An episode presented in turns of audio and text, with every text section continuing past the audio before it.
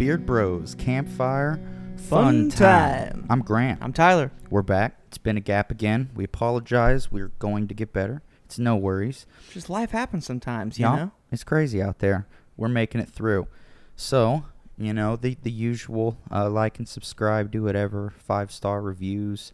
Uh, we appreciate all of it. We're recording this on Father's Day, so happy Father's Day to all those uh, individuals out there. We're not talking about. Uh, I'm not trying to be gender neutral, but just all the different males that fill in that role. Um, and sometimes it's, it truly is uh, a role filled in by another gender, but mostly this is Father's Day. It's about fathers today. So, Happy Dad Day. Yep. Um, and what we're going to talk about today is a bunch of stuff like normal. Um, we're going to be all over the board. Uh, lots happened, of course, since the the gap of time since we last podcasted, but we are here nonetheless, and so is the heat. We're regularly seeing 95, 100 degree temps here in Springfield, Missouri for the past week or so. Uh, yeah, it's been pretty darn warm. So any anytime it's you know in the 90s, just add 10 to 15 degrees in the shop where I work, and so it's it's pretty warm to say the least for sure. And the humidity has been awful. A lot of people, this would, I mean, this would straight kill them. Yeah. if you're from a place that doesn't have any humidity, you come here, it's 80 to 100% humidity and, Oh yeah. you know, 95 degrees right now. It's it's Well, pretty awful. Me and the older brother Cassidy, he went. We went camping to Hootentown, went floating and stuff, and it was just absolutely miserable in the tent. Yeah. I need to kind of rearrange it a little bit better, get some more airflow because I was just miserable, just laying in a puddle of sweat. But then we Which- jumped down in the water and it was perfect. Yeah, so- that's your saving grace. You know, Yeah. right now I don't camp during this season, and it un- it's unfortunate. I have to be very careful about where I go foraging. Just the the vegetation right now is so overgrown already. yeah. Um, all the rain A lot of we ticks, a lot of bugs, yeah, a lot of just everything out and about. And due to the mild winter, we have a record number of ticks this year. Um, so it's, I mean, I've already experienced it firsthand many times uh, just this year alone, and it's, and I noticed it early. So I had a feeling that once these hot season, you know, got here, it was going to be bad, and it's worse than I had ever anticipated, honestly. Um, so you really got to protect yourself because, man, one t- just one little tick could be the end of your meat eating days, you mm. know, and that that would devastate me. Yeah, that'd be ga- that'd be a game changer. That's why I'm, you know, I, right now I'm just not going out in the woods really. Uh, I'm going fishing, doing stuff like that still. But um, one benefit, if you are like me and you still love camping, and this season's just really frustrating, um, in order to maintain, you know, a comfortable temperature. Um, I like to go to a place like Stockton Lake, Crabtree Cove Mhm. campground in particular because it's on like a little uh, jutting out leg into Right. Stockton Lake, the entire campground. So every single campsite, um, and there are a f- you know 30, 40 of them, something like that. Every single campsite is literally within a stone's throw of Stockton Lake, and b- due to the fact that you have a big open lake right there, that wind that comes across the lake tends to be faster and a little cooler. Yeah. Um, nice breeze. Yeah. And then if you do get hot, you can just walk down to the lake and go fishing and swimming and stuff. And that's the advantage. That's something I would do right now, which, you know, it's not backpacking. You know, you're pulling up on your campsite and it's reserves. Most have power. You know, they got a picnic table. But to me, kind of this is the season for that kind of camping because it's the I want to be comfortable, but I still want to be outside. Right. I I'm actively researching on hillbilly ways to make AC units for my tent unit Oh, in yeah. the back of the truck because I mean I, there's got to be something. I want to keep floating and camping, but yeah, 90 degrees at night, 80, 90 degrees at night, it's just you can't do it. No. And, you know, I've got the Goal Zero Yeti 150. Um, so it's a little small, portable uh, battery that you can charge it up or charge it on the go with solar panels and all that or plug it into the wall. I wonder and if that'd run like a bank. small window unit AC. Uh, the AC, I don't know about that. You would need a much larger unit for the Yeah. wattage because it's, you know, it's drawing so much Oh, current yeah, yeah. constantly. Whereas I specifically bought a small little eight inch box fan Mm-hmm. so that this time of year, if I don't have the rain fly on, my silent Goal Zero Yeti, because it's all electric, oh yeah. I just plug it in and I could run the fan all night, no problems, and still have a lot of battery because Yeah. that fan doesn't do anything if you keep it on low. And oftentimes, all you really need is a little bit of air movement. yeah. Because that's you know that stifling, sticky feeling in the tent is awful. Right, and we I have a I've been using like a tent that just attached to the back of the truck, and I absolutely Oh, yeah, love yeah. it. Just throw a mattress back there, and it's the most comfiest thing ever. Which but- that helps you get off the ground a little bit. right. But, But the it's only problem is I had it bundled too. up, yeah, I had it too bundled up because I was like, I don't want bugs in here. And we didn't have any problems inside the tent at all with the bugs. But yeah, we just just didn't have the airflow, and the campsite that we were located at was kind of more into the woods, Yeah, away that's from the water, so we didn't have the not wind, and it ideal. was just yeah, it was pretty miserable. Not Still fun ideal. time though. I'd Yep. do it again. Yeah, I, I mean, I've been catching a lot of fish lately. Went to Stockton, uh, Stockton Dam to go fish. Saw tons of spotted, spotted gar. Nice. I mean, oh yeah, tons of them. But I wasn't throwing anything that they'd be say, interested they'll, in. they'll eat dog food or whatever you throw out Yeah. there. They'll munch on it. um, tons of carp. So there's, there's catfish that would pop up every now and then, but it's mostly gar out there. And then I went down, down the road, and there's kind of a small access, Mm-hmm. and pulled in there, and I ended up catching like two largemouth and Nice. two green sunfish, and all of them were large enough I could Keepers. take them home, Yeah. yeah, and clean them, and then I, I've got, I like I have a vacuum sealer, so I cleaned them, washed them out, dried them, then vacuum sealed them, throw Mhm. them in the freezer. yeah. So now I have just already cleaned fish ready to go, but I don't fillet my fish very often unless they're, you know, fairly large. In general, I like to cook most of my fish whole Mhm. and just, you know, eat around the bones because otherwise there's no way that you're going to be getting enough meat to get anywhere near full Right. off of a little sunfish or something if you're just pulling. That's something I wouldn't even. Yeah, I wouldn't even fillet at all. Just throw it. You Yeah. know, do halfway, cook it in a beer can or something. Whatever yeah, works. and those end up being some of the best meals. Those really easy, simple yeah. You know, simple things. That's not a lot of distraction spices, you know, or distraction sauces that that you kind of forget what you're eating, and it's just making it just a white lump of meat. Well, whenever we went camping, Cass is all like, you know, hey, what do- what did you guys bring to to eat? I'm like, well, I just brought two pounds of beef. That's all you really need. Yeah, you just And then I had a little bit of beer, put it in a pan, threw it in the fire, put that Tank Seven in there, and dude, those were one of the best burgers I've ever had. So good. Yep. It's tasty stuff. Speaking of feeding people, uh, over the past couple weeks, um, if you all are unfamiliar, which I've mentioned it once or twice on here before, but we're always getting new listeners all the time. People are telling people, and I appreciate that. Um, we uh, have spoken about the TV series The Chosen, right? And it's the oh yeah, you went on that adventure, Yeah. didn't you? so this is the kind of first century story of Jesus and the disciples and people that kind of interacted uh, historically with Jesus and said people, right? Mm-hmm. And the problem with, you know, the old Moses movies and stuff and all that made in the 70s that It's not modernized. People can't No. get into it. The language is a a, lot little bit off. you know a lot weren't quite. even accurate it Yeah. wasn't relatable at all and yeah it was so like dost thou havest thine. You're not getting anyone's attention talking like that nowadays. thouest thine by the grace of god. And you're like mm-hmm. okay this is terrifying. This Yeah. this should you know th- this should be a horror movie. This isn't you know like there's a burning bush over here. God's smiting people. This dude bashed a guy's head open with a rock. They're stoning this woman. Like this is crazy. And i'm not saying we don't talk about that and do things like that but i feel like there's better things to highlight when it comes to what having faith in a sole creator the one true god actually means and what it actually means in in in your daily life the actual teachings coming from either the metaphors or the stories, you know, that were told. So Yeah, and this series focuses on the New Testament, which I always would recommend people start if they're interested in reading the Bible. Start with Matthew. Um, it's the New Testament. It's the first book. There's 27 books in the New Testament, um, so it's a little bit of a shorter read as well. It's going to be a lot more entertaining if you're into um, relatable principles and stories and characters. But the problem often is is that a character's name on a page is simply that. A Mhm. character's name on a page. And it lacks the ability to connect with the reader often, including mostly speaking for myself. You know, seeing Matthew, Mark, mm-hmm. Luke, and John, like who are these people? just randos that you don't really know about.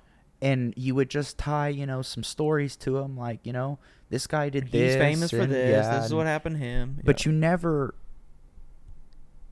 I never was able to put two and two together to find a way to make it relevant to not only today but to myself and to my own actions and beliefs and you know what I should be doing what I shouldn't and these these characters were simply just ancient historical you know text characters Yeah. just font on a page and what the it's also chosen kind of weird a little bit that most of them didn't live past like 30.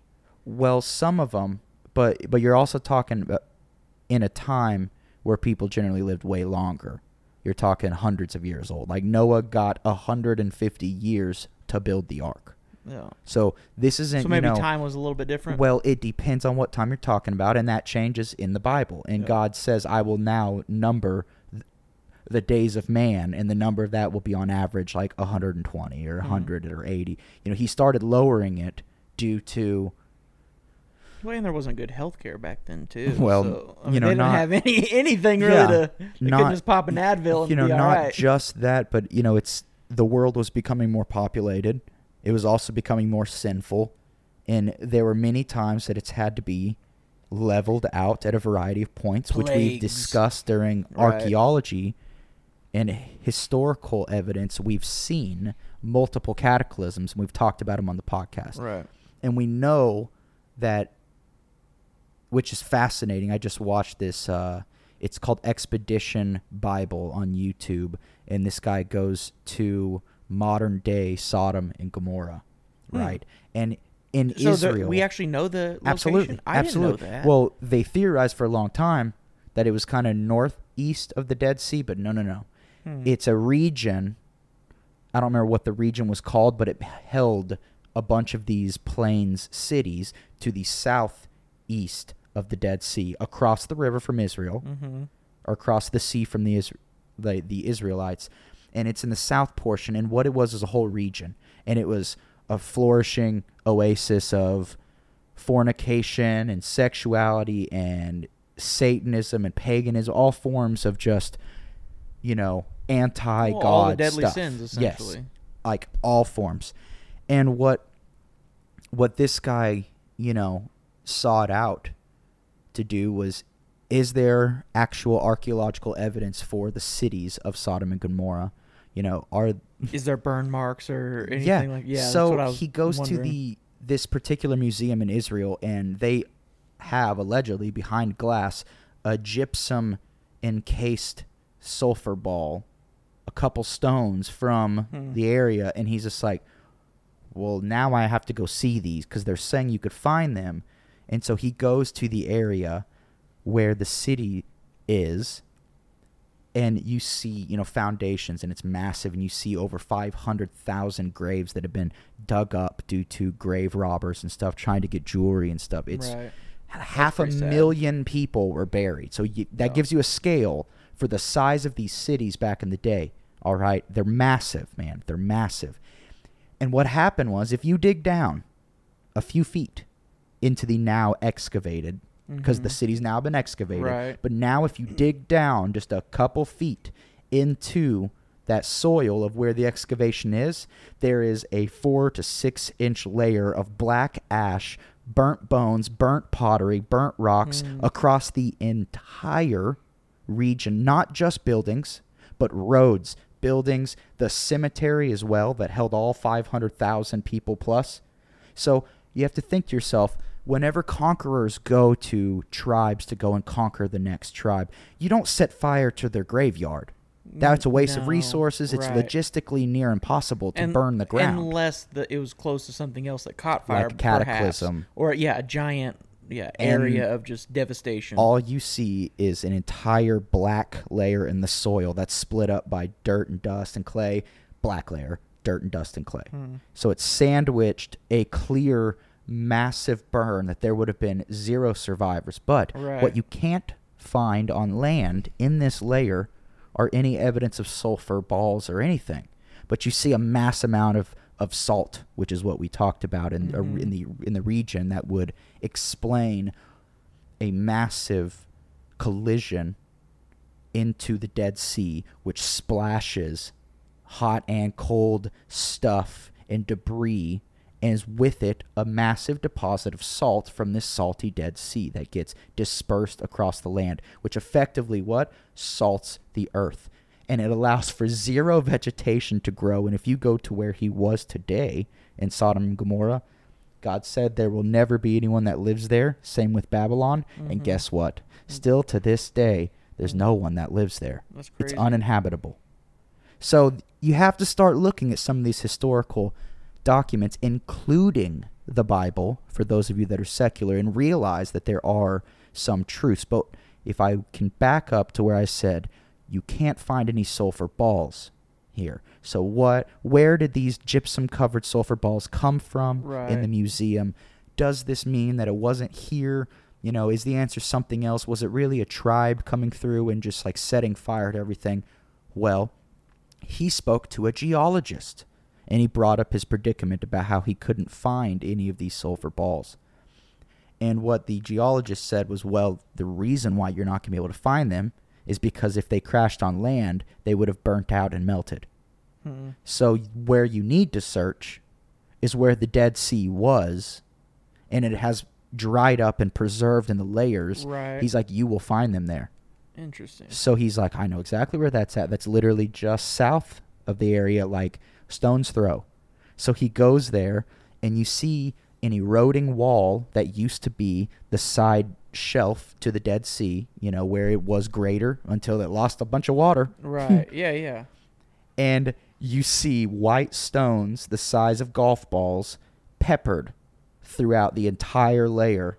And he pulls them out and he gathers like five or six of them and he's explaining they're covered in gypsum due to how they fell and they encased in like Mhm. minerals Right. and they got protected. But if you take these and he held it with sticks, he lit it and it ignited, burned hot, and it starts melting like napalm, still lit. He sets it on the ground, it gooifies and it still stays lit. That's wild. Dude. That's wild. So he found cataclysmic sulfur bombs, basically, that rained from the heavens to destroy Sodom and Gomorrah. He found Sodom and Gomorrah, and he found those balls encased in the sediment. And you can go and watch these online, Bible Exp- or Expedition Bible. Hmm. You can find it, and it's like 11 minutes, but it's incredibly interesting.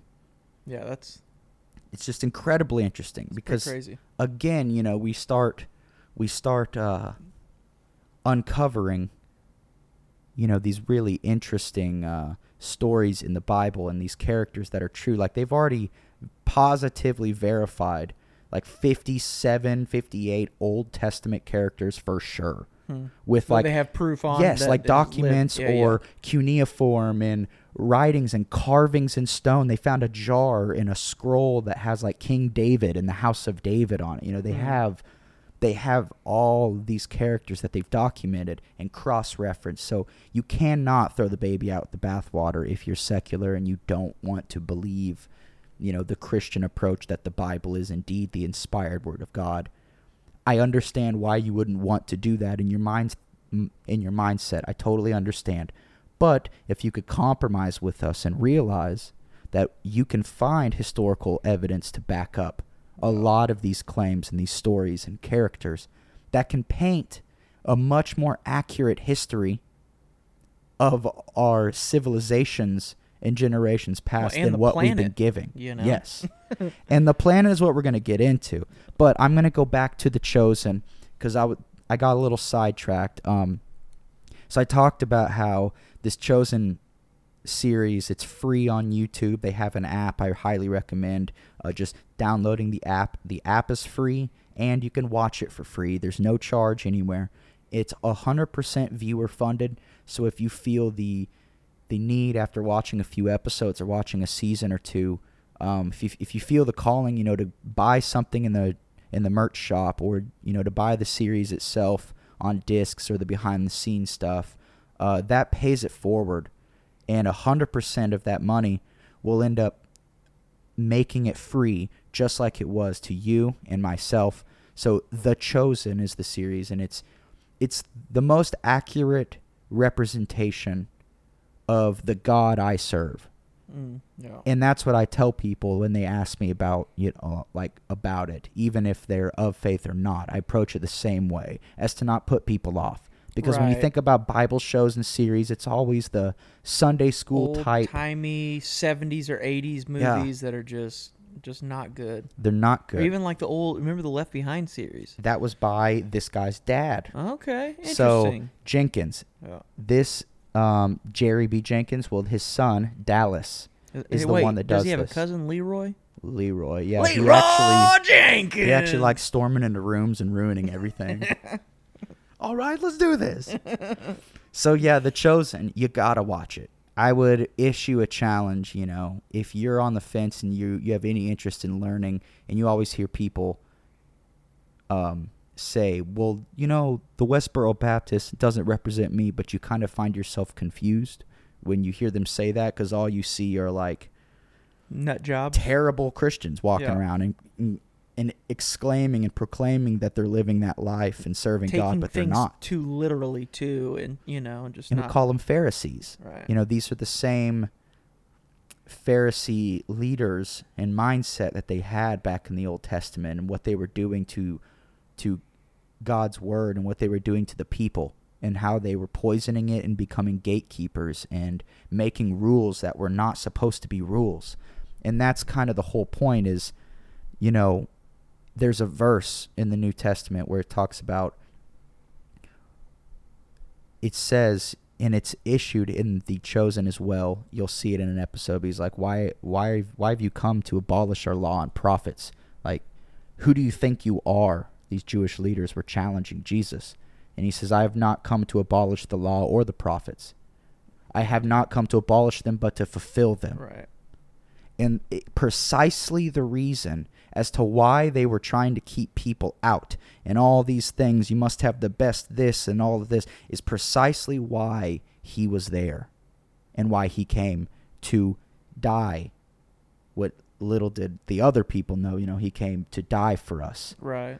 and he still maintained you know that that perfect mindset of he has a job. He's here for a reason whether you see it or understand it or not he loves you. And that's like the most powerful words we have in the, in our english language right is love because the bible calls god love. God is love. And there are three that testify in heaven faith hope and love. But the greatest of these is love. And I want to say love is the most found word in the Bible, if I'm not mistaken, or most re- repeated word. it's it's up there pretty Yeah. high. Um, Maybe it's not, yeah, the top, but I'm pretty sure it's up there. like Amen and Jesus and you know Right. Israelites. Well, I and- guess it depends on the version for too. sure. Um, but what the chosen does, you know, it represents it so well, and you just have to watch it for yourself. But we got the opportunity, my mom and I, which she's listening. Um, appreciate it, mom. Um, Love you, mother.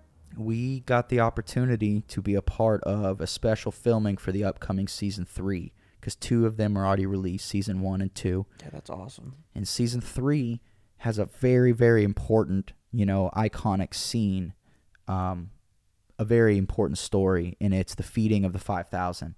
Uh, so this, It's a pretty powerful miracle, Yeah. to watch. So and after season two, where it kind of, you know, it ends where Jesus is going to be preaching, you know, the Sermon on the Mount, which is his most iconic sermon.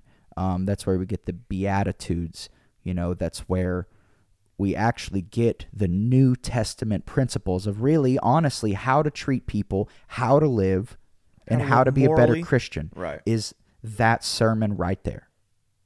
The meek shall inherit the earth. It gave people hope, Tyler, in a way that paganism couldn't, Right. in a way that the Roman Empire couldn't. And all these, you know, dynastic religions that came before couldn't stand on the same field, you know, as something that was free anywhere, anytime, and that offered so much as saying the meek shall inherit the earth. And, you know, that it's harder for a rich man to get into heaven than a poor man. So it starts painting perspectives and teachings that allow better life and truly better individual daily life like we've Oh, yeah. we've talked about when you disconnect from poisonous people and poisonous distracting things Everything kind of turns around. yeah it It's starts a little bit sunnier on your side starts of the fence. clicking a little bit better and that's why you know i'm i never force it on anyone and, and i don't talk about it unless you know it's the right kind of opportunity and moment or someone asks. But if someone you know how'd you get you know your mindset? I know ryan ladd asked me about that whenever he was a guest a, a guest on an earlier podcast. Um and you know i i spoke too soon. I was correct and i still don't change anything. Um i said you know having faith as a foundation is it. But that's a hard jump for most people to make if you're not of faith right? So i didn't really make it easy to understand. What it boils down to how do i get to the mindset of challenging everything and being and trying to pursue a better life for myself so that i can you know make a better life for everyone else as well? How do you get there? Well we all live our own reality. And most of us are taught especially in this country almost all of us are taught to wait and look up to a hero or a champion no matter who it may be whether it's an astronaut, a celebrity, a sports star, Right. a pol- politician. we look up to people. And what's gotten lost in the past like 20 years or so is our heroes have gotten skewed and they've made every person a hero that should not be a hero. and almost idol like Yeah. rather than a hero to look up That's to. exactly or it. someone to worship or praise or you know, and that's And instead of rewarding people with God like godly character and Christ-like character, we are intentionally giving energy, emotion, and idolization to people that represent anti-God and all of his teachings, things like the well, Sermon on the Mount. Yeah, that's the devil's plan. Yeah. Kind of slowly infiltrate and manipulate. and and you know that's kind of that's that that's that's what I was meaning by having faith. I just didn't explain it well enough. Is you need to be observant enough and open-minded enough to understand that we don't know and we will probably never ever know so many things even when you want to. You just want to so bad. I want to know the truth. You probably won't. So some things are going to take a leap of faith. Um, and having that faith background gives you at least a foundation that you can then turn your beliefs into convictions where certain things will become you know pretty set. And that allows you to dabble into you know conspiracy or trying to figure out what's going on with certain things at certain time or with certain people. And eventually you create your own um What would you call it? Like a knowledge base almost, or? you create your own office in your brain with file cabinets. Yeah. And if you've paid attention and you like recall information regularly and test it and all that, you'll eventually sort it. you'll like sort it. you'll yeah. you'll eventually store it sort it into a recallable memory and you'll start seeing things like patterns of people that are just liars, that are just straight up liars. liars and deceivers. Yeah, li- savages, just savages.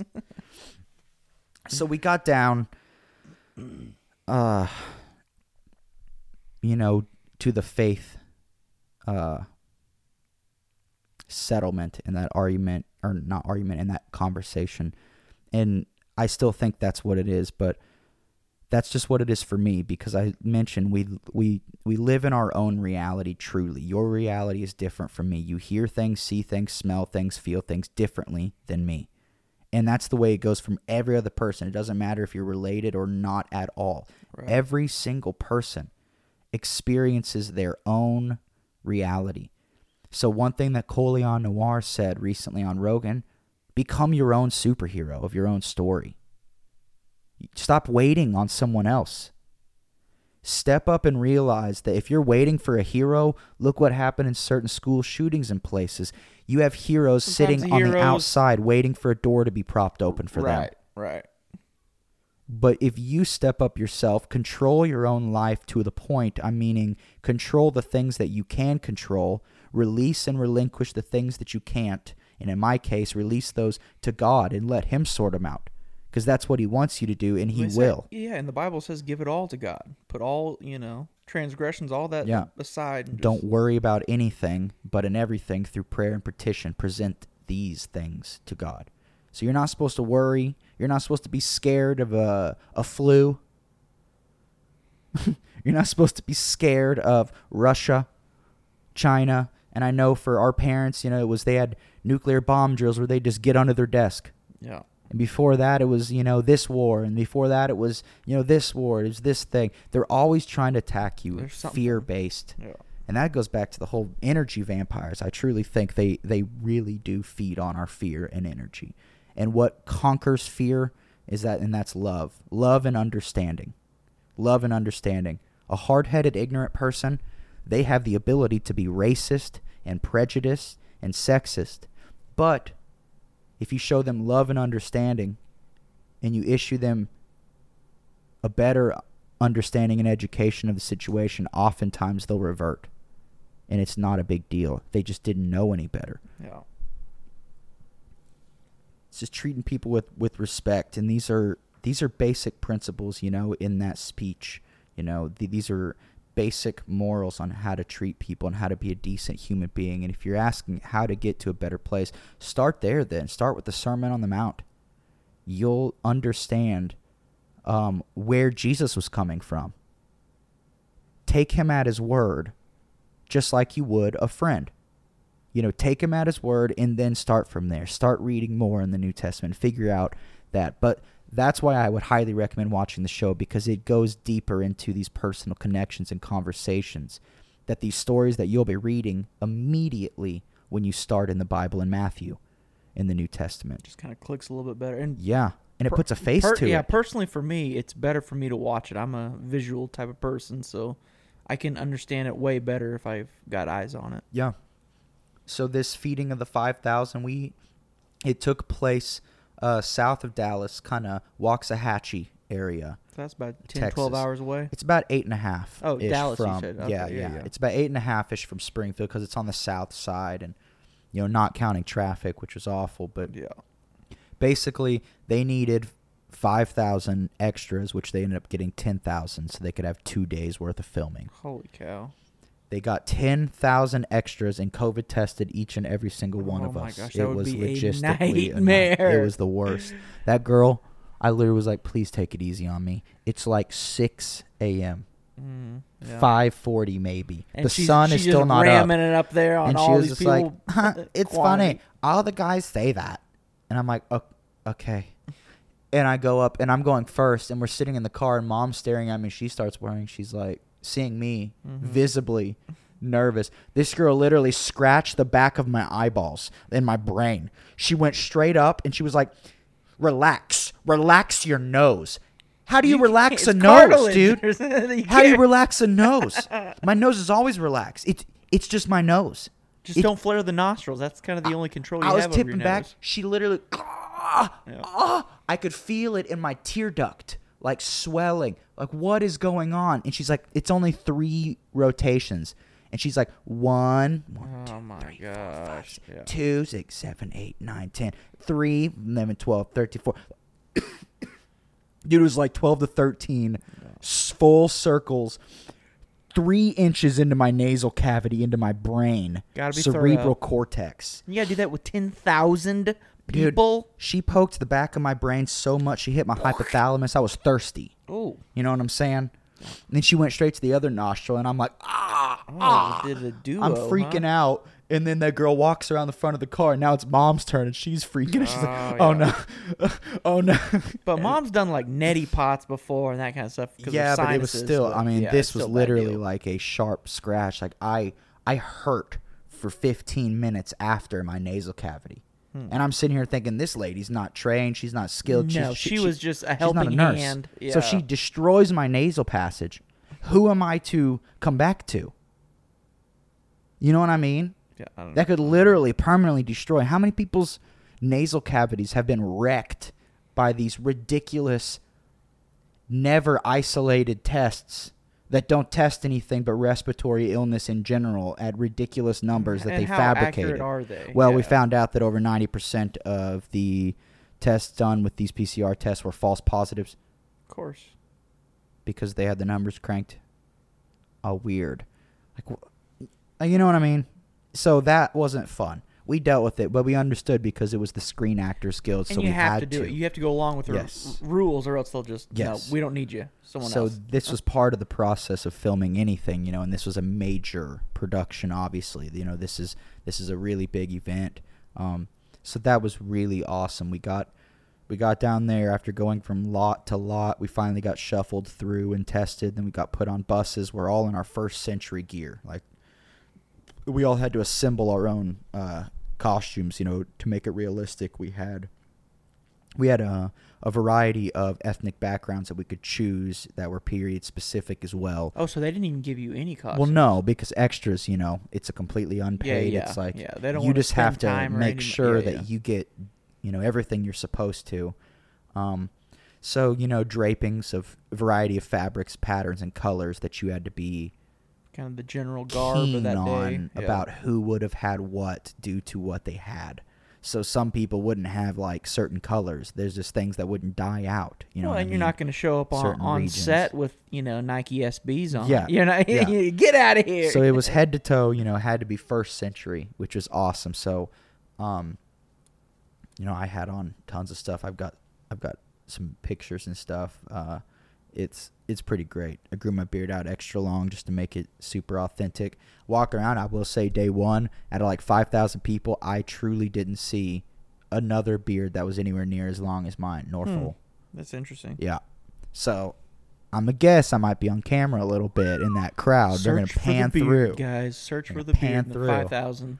I'm on the left side, about halfway down, literally on the edge of all the people. I'm sitting down. Got a brown hat on. But it was really cool. You know, we get on set. Um, well, once we're in the field, like in our meeting place, they take people out for different filmings of different parts of the scenes, and they stage us on set at different times. And our call time was from like 9:45 to like 11:15 ish. Mm. So we were going to be filming in this hot open field. We get shuttled down there and we walk down to the set in this field.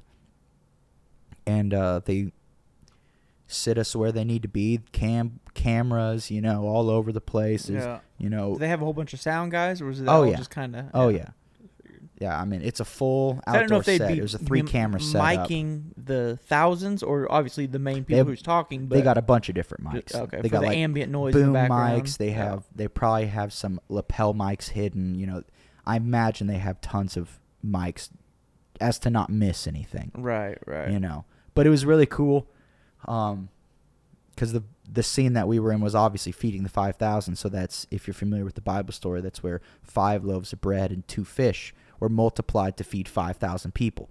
Um, so this is the story uh, that we were a part of, and the scene would be basically uh, Jesus is going to be multiplying five loaves and two fish, and you know, I it's a miracle. Yeah, it was it was really cool. We were probably 50, 60 yards from Jesus and a few like Big John and Yeah, Peter and stuff. So it was really cool. Um, and Simon, and you know they run over to him and they they talk to him and then they run away and he comes back to addressing us. You know, the birds in the sky, the fish in the seas, and he he's doing his whole speech Mhm. and everything. And at the end, he's like, "Let's eat," and we all yeah. We start cheering. There's like five thousand people cheering. Yeah, you know, it's crazy. really cool. Um, really awesome that we got to be a part of it. Um, which that was my mom's doing, and I appreciate you know that opportunity to be able to do it. It was very similar to how we've discussed you know duck hunting in the past. Unfortunately, the best times to duck hunt are in the worst of weather, Mm-hmm. and it's the worst time when you're doing it, and then after you're like, I was glad to be part of it. Yeah. That's exactly how it was. It was Texas heat, over 100 degrees. We're out there literally from dry, sun dusty. before the sun was up until you know the evening, and it w- it was a extremely hard day to get through. And I literally had zero minutes of sleep that night before. I couldn't fall asleep for some reason, um, so I was not pleasant all day. And paired with the heat, Got I started cranky, to get a little heat yeah, cranky. I started to get heat exhaustion. I remember trying to find shade at one point because we had hours and hours and hours until our next filming, and I, there's just nowhere really to escape because everywhere's just packed with people. People. There's no air circulating where there's tons of people, even though there's shade. Everyone's breathing. So I'm trying to find a spot, and I, I see in the distance, kind of off, like quarter mile, A mirage. there's like a tree line, and there's some hay bales. So I'm like, that's where I'm going. Yeah. And I I, I have my little headphones in, and uh, I walk over to the haystacks, and I climb up on top, and it's in the shade at the time being. Mm. It's like noon. I fall asleep or pass out. One the two. I don't know. I was so exhausted. I woke up almost an hour later, like almost an hour later on the dot. Had no idea where I was. Mm-hmm. I was halfway in the oh, woods Oh, on a hay bale. I look down and I'm wearing first century robes. Did I just travel back in time? and I hear Joe Rogan in my ear. I am so confused. And I'm so hot I can barely breathe. I'm like so tired. I haven't eaten anything because I've already dry heaved and thrown up what I did eat earlier just from the heat. And I was recognizing that I that I was getting heat exhaustion, and it just was not good. I didn't know how long I was really asleep at the time, so I was checking my phone, and I looked up and I see just a field full of other people in first century you know clothes Yeah. and i see the like the chosen sign and i i remembered it's like oh man i don't know what just happened you know this is bad but it was you know not great in that sense that the weather made it so hard and challenging to get through but people made it through all the filming was done uh, i can't wait you know to see it in production in post production and everything i think it's going to be awesome sure it'll be a little while before it comes out. oh yeah yeah Um, editing and probably by the end of this year. I know Yeah. that they're going to have a couple episodes more than likely out, but we will see. Let me see what else. Uh, last night was it last? No, Friday night. Uh, zero zero. My band. We had a concert at Kiss Bar and Oh, Grill yeah, you on guys South rocked it. Campbell. It was a good time. Yeah, it wasn't bad. We ended up playing with the mixtapes here in town. They're all right. I'm not a huge fan. Yep, they're good. Um, if you're into the '90s, '90s era music, which who doesn't love you know '90s era music?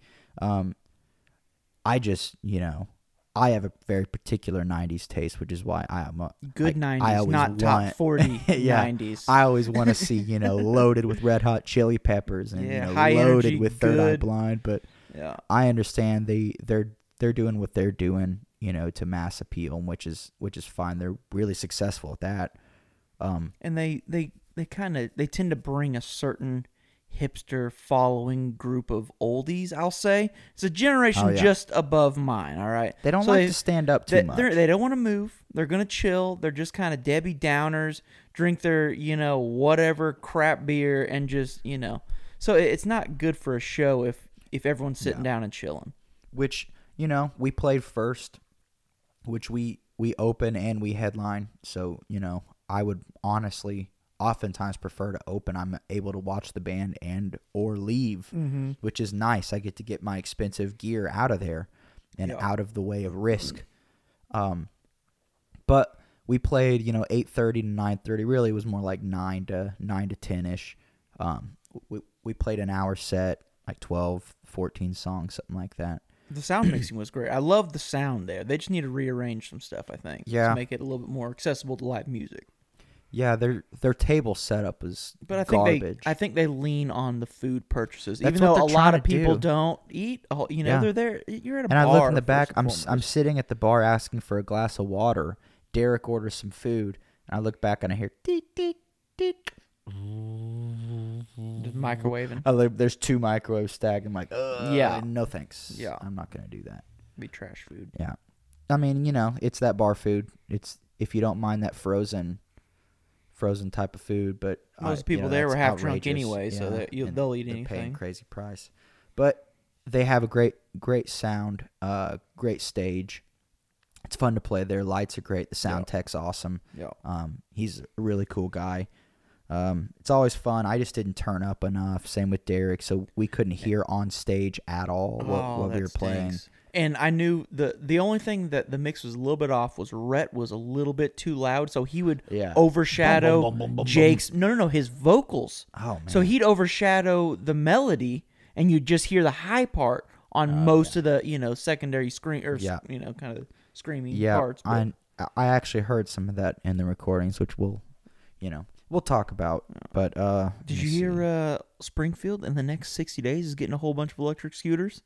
Yeah, we'll see how that. That's works going to be a good and a bad thing. I Oh, yeah. guarantee a lot of them's going to be trash, just- stolen. That's the thing. it's, It's, Springfield here. Unfortunately, we've talked about our homeless people here are unique, and they just literally don't respect anyone's property No. ever, No, they do what they want and get away with it because cops don't want to mess with them. and they're gonna have a hard time keeping a track on those, even with trackers, because they're gonna figure out what the tracker device They'll is. figure it out. They're gonna bust it out, Yeah. and they're gonna start stealing them, and then Yeah. the city's just gonna take them away, and it's gonna be a big old cash grab of a few million dollars just dumped. Well, and how how many idiots are on their phones swerving as it is? So you put a whole Yeah. bunch of people yeah, on these where are you motorized. supposed to where- motor yeah, in Springfield? They're going to be all over look the at road. look at downtown. dude. you already can't even it's going to be a nightmare. a People's going to be hit all the time. It's gonna be bad. So it's in retrospect, it's a good idea, but it's not going to work here. I don't. I love the scooters in Fayetteville. yeah, Fayetteville was the because see, it's set the up for it. Perfect. They have big lanes in a certain area. you can park them anywhere for the most part. And, yeah. Springfield's not set up for multiple cars going at the same time, and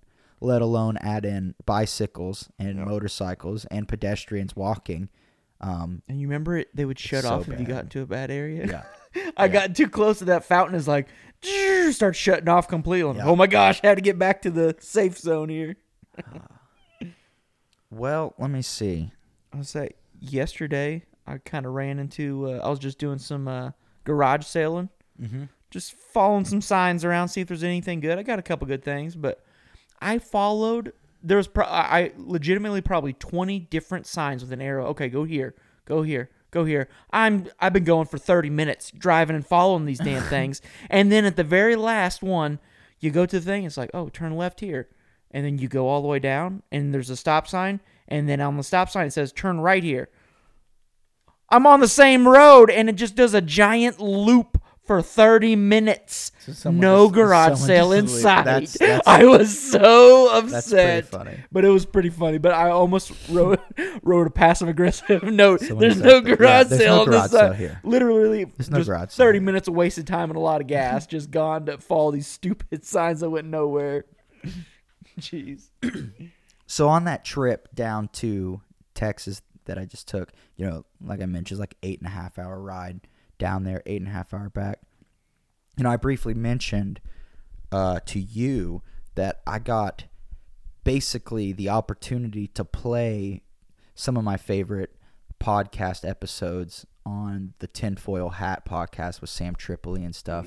It was the Great Flat Earth Debate with Eddie Bravo and a bunch of people, and you and like a few doctors, and they argue one side, obviously, the Earth is as Science. taught by science and NASA and everyone that the Earth is indeed a globe, and the other side is like, absolutely not, dude. You don't know what you're talking about. I used to think your way, and now I think differently, and here's my evidence. And they talk about it, and they question each other, and they try and answer right on live. And, you know, it's a few hours each one, you know, three hours, three and a half. Right, because you'll start re- having a rebuttal against this topic, Yeah. and then you know, kind of get down the hole a little bit. And then as a listener of the podcast, you'll need to pause it and you'll need to look some stuff up because don't don't glance just trust people. Right, you know what I mean? right, yeah. Make sure that you're actually looking it up.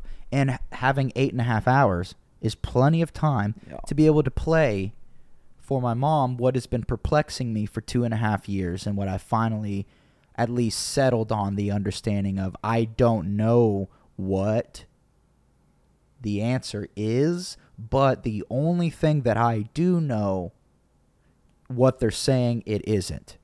That's my current spot where I have effectively 98%, I would say, disproved the ball model to myself with during this two and a half year process. That's all I've really done by trying to see if taking the there's globe merit. shape out of it. Yes, Yeah. by seeing if there's merit to this conversation, which is a ridiculous conversation. No one wakes up and being like, "I want to be a flat earther."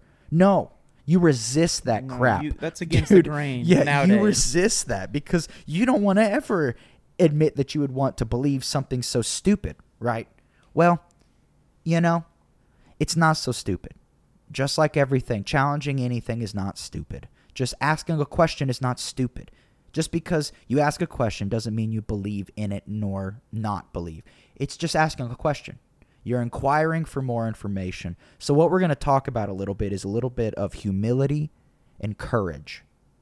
And these two words are so lost to most modern Americans. Oh yeah. Courage is misused, and humility is nowhere in sight. Well, they they're quick to say, you know, whatever. Oh, they had the courage to come out of the closet, or Yeah. that's not They're the, so the type of courage Yeah. that we're talking about here. the type of courage that we're going to be talking about, we're not going to talk about saving lives today, which we all in all agree is about the top courage that you could have is saving another human being's life. You know, that is courageous to risk your life for someone else. We uh, all agree that that is indeed courageous. Another thing we're going to talk about, another aspect of courage, is knowing that what you're about to do is going to be extremely difficult. But it seems that for the greater good, you should probably continue and keep looking into it Right. and pursue answers because you can't just keep living in lies. We at least need to know what, to some degree, is going on and fact check some of these scientists to make sure that, you know, just like your boss has quarterly meetups or annual reviews to ensure that what you're doing is adequate and accurate. And worthwhile. Yes, because God forbid that we give $50 million a day to a fake cause like NASA. Mhm. Like, we wouldn't want to do something so stupid. So, each side of the debate is going to need to bring a lot of weight to the conversation to convince me personally one way or the other. All right. Because I immediately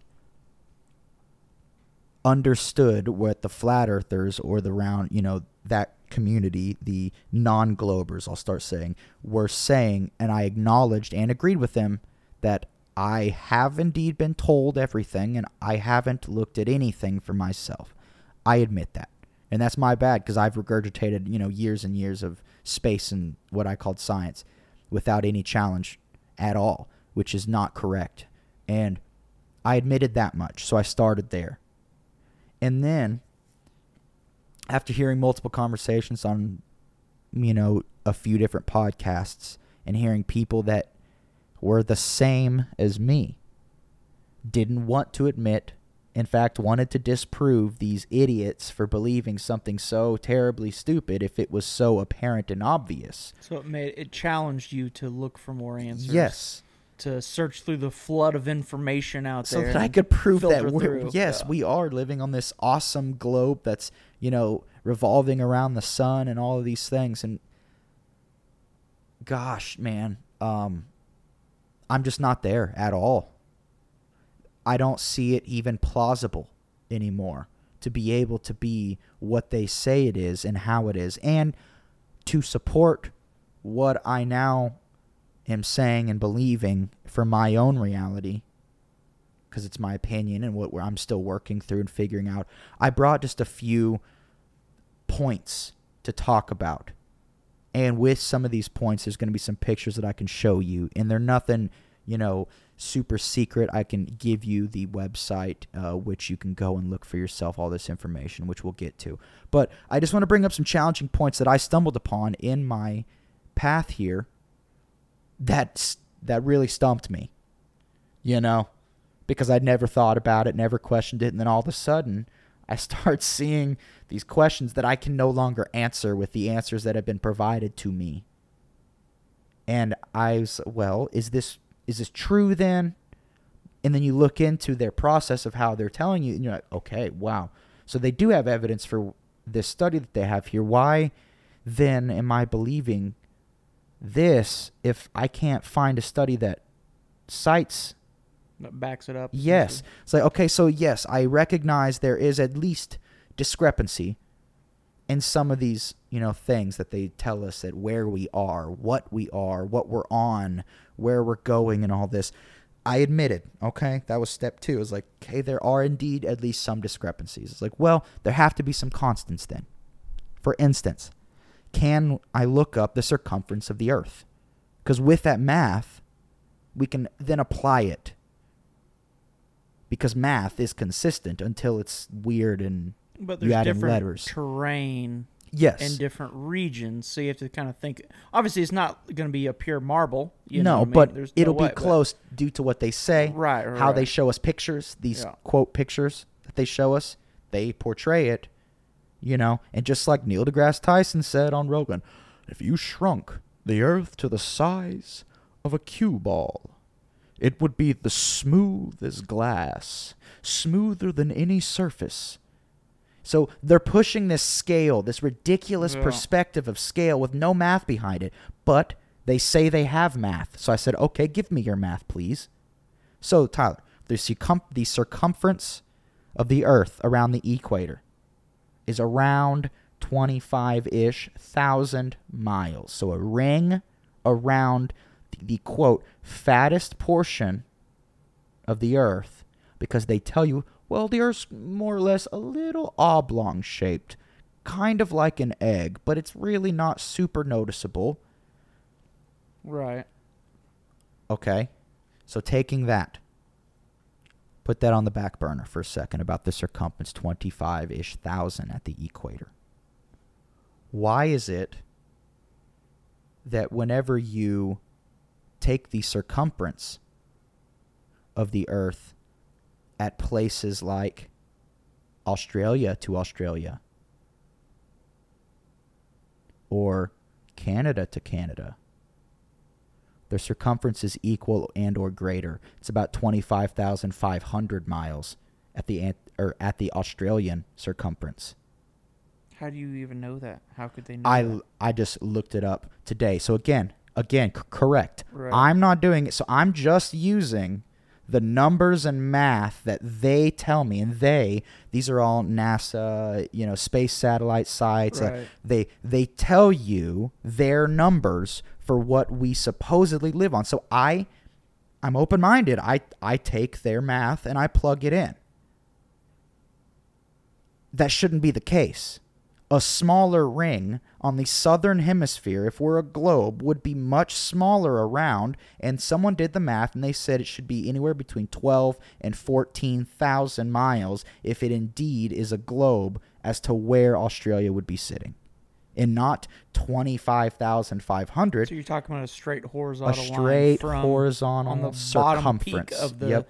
globe. I you're saying. So, so see, I'm already having stupid discrepancies like this, and I'm like, this is dumb. So then I go back to the 1700s. You have tons of exploration, and arguably the end of exploration. You have Christopher Columbus and Captain Cook, and these people that were all in the 1700s, or sorry, Christopher Columbus in the 1400s. Captain Cook in the 1700s was like the end of exploration due to a lot of the kind of issues that it brought about. One of them, he made three voyages in total before he ended up meeting his peril. And I read about this just a couple hours ago, so I'm fresh on it, right? And I wrote down some notes so I can recall it. It was very important what Captain Cook did because he was in the 1700s, like the 1730s, 1740s, and he decided to circumnavigate around the area what is now called New Zealand from where he was. So he ended up going down and he circumnavigated New Zealand and he came back. And that was, you know, a year or two trip. Then his second voyage is probably the most important and the most talked about and now the most kind of hidden because he drew up some maps and there's tons of discrepancies in what he says and the mileage and what our math say today. And you can't say, well, they weren't accurate. Dude, they sailed with the stars. You mean to tell me they didn't know what a nautical mile was? You know what I mean? They could But pinpoint in a islands. sea of everything, yeah, you can kind of get your general direction, but it'd be hard to 100% map it with Yeah. that primitive. for sure not necessarily mapping but they know how far they go depending Yeah. on wind and distance and Right. because they are able to go back to islands pinpointed in the middle of the ocean that are tiny. They can go straight to them. So to say that they didn't know distance is so naive and ignorant. And it's doing it's calling them idiots for navigating with the stars on wooden ships. You know what i mean? How many of us could do navigate a lake with the stars? Like let's be mm-hmm. real dude. So we understand and we can accept and agree that they were master navigators because they used the stars and the sun in order to find their way around and it was really crazy Wh- whether they knew where they were landing Right. or what was in between. They didn't know that, but they knew what direction Which they were going and how far they yeah. did. I'm sure they had a compass or some sort of. Absolutely. They found their distance from the stars. Yeah. You can look at the North Star and Polaris and your horizon. There's a distance and how these stars move at a certain time of year. You can judge exactly where you need to go. It's it's amazing. It's amazing that they were able to figure this stuff out, and that's where I believe human interjection, you know, came in. Some some transfer of knowledge was done at Mhm. some point, but that's beside the point. Go back to the second voyage. Captain Cook wanted to kind of do the whole Christopher Columbus job and truly find a way through the Americas to get to Asia. He wanted to sail west and hit Asia. And he knew that there was landmass in between. He he knew that obviously because it's a couple hundred years after Columbus, and he knew all that. But he figured that you could find inlets and rivers and navigate your way up. So they took 50 some odd explorers and they were working on the East Coast. And they were going all up and down the East Coast trying to find a way across and up Hmm. through to get to Asia, whereas Captain Cook decided to scour the West Coast. So he started in Vancouver and started going all the way to Alaska. But that's his third journey. The reason why I skipped is because we'll tie it back in with what happens with his second journey. His second journey, he ends up stopping at uh, this port. I think it was South America, but he decides he's going to try and sail around the southern continent. That is, what is it? Or or Terras Australis. Not necessarily Australia, but the southern Before- continent Point of it. that they thought was all one, what we would call Antarctica today. Now, do you remember the circumference of the Earth around the equator? It says like 25,000 miles. or yeah, 20. Yeah, 25,000 miles. Around the dead center of the fattest part of our globe, which you know we can't sail through. There's land masses. Right. His journey took him over three years, and he traveled 60,000 miles all along Antarctica ice wall. And he said he couldn't get to the landmass behind the wall of ice, but he could see it. And it was just all snow, all white, all ice, with a nearly invisible mountain range way off in the distance. And he circumnavigated Antarctica, quote, 60,000 miles. Now I ask you, objectively, think about that for a second while I show you two maps. Well, the way I obviously is not going to be a straight line. They have to pull over, stop, and do whatever. You know, there's going to be ice. It's not going to be a perfect line anyway. So you're going to have to go left, right, dodge this, go around that. So you're going to rack up extra miles rather than go from point A to point B. For sure, but he was But not bouncing or- off yeah. of the southern tips of any of these continents. So he he wasn't going up to like Africa and then bouncing back down, then going over to Australia and bouncing back down, then going But to how South America. have supplies needed for that he kind of stopped voyage? off on various islands that are that are around like the Pacific. So, like he eventually Yeah. stopped in Hawaii. I got you. But look, this map explains more or less why and where he would be going. If indeed the flat earthers or the non globers are correct, if they are, he followed the ice wall around in a circle. And really, if you lay the top of the globe out and unravel it, that's what they're saying is more accurate with what we live on. I was like, oh, okay, hold on a second. So it's basically still a circle, so it's still round, but the difference is Antarctica is not just a continent on the southern bottom of the earth sitting there. What they say is all of our continents, the top of us, it's like the top of North America is Canada, right? The top of Asia and Europe is Russia, right? And you have the top of these are all ringed around in a circle around the North Pole. The only star that doesn't move in our sky, right? Everything spins around this. It's very this central point. It's very strange. So again, I start getting weirded out by basic things that I never even like like dang it, stop showing me some of these things because I don't know how to explain.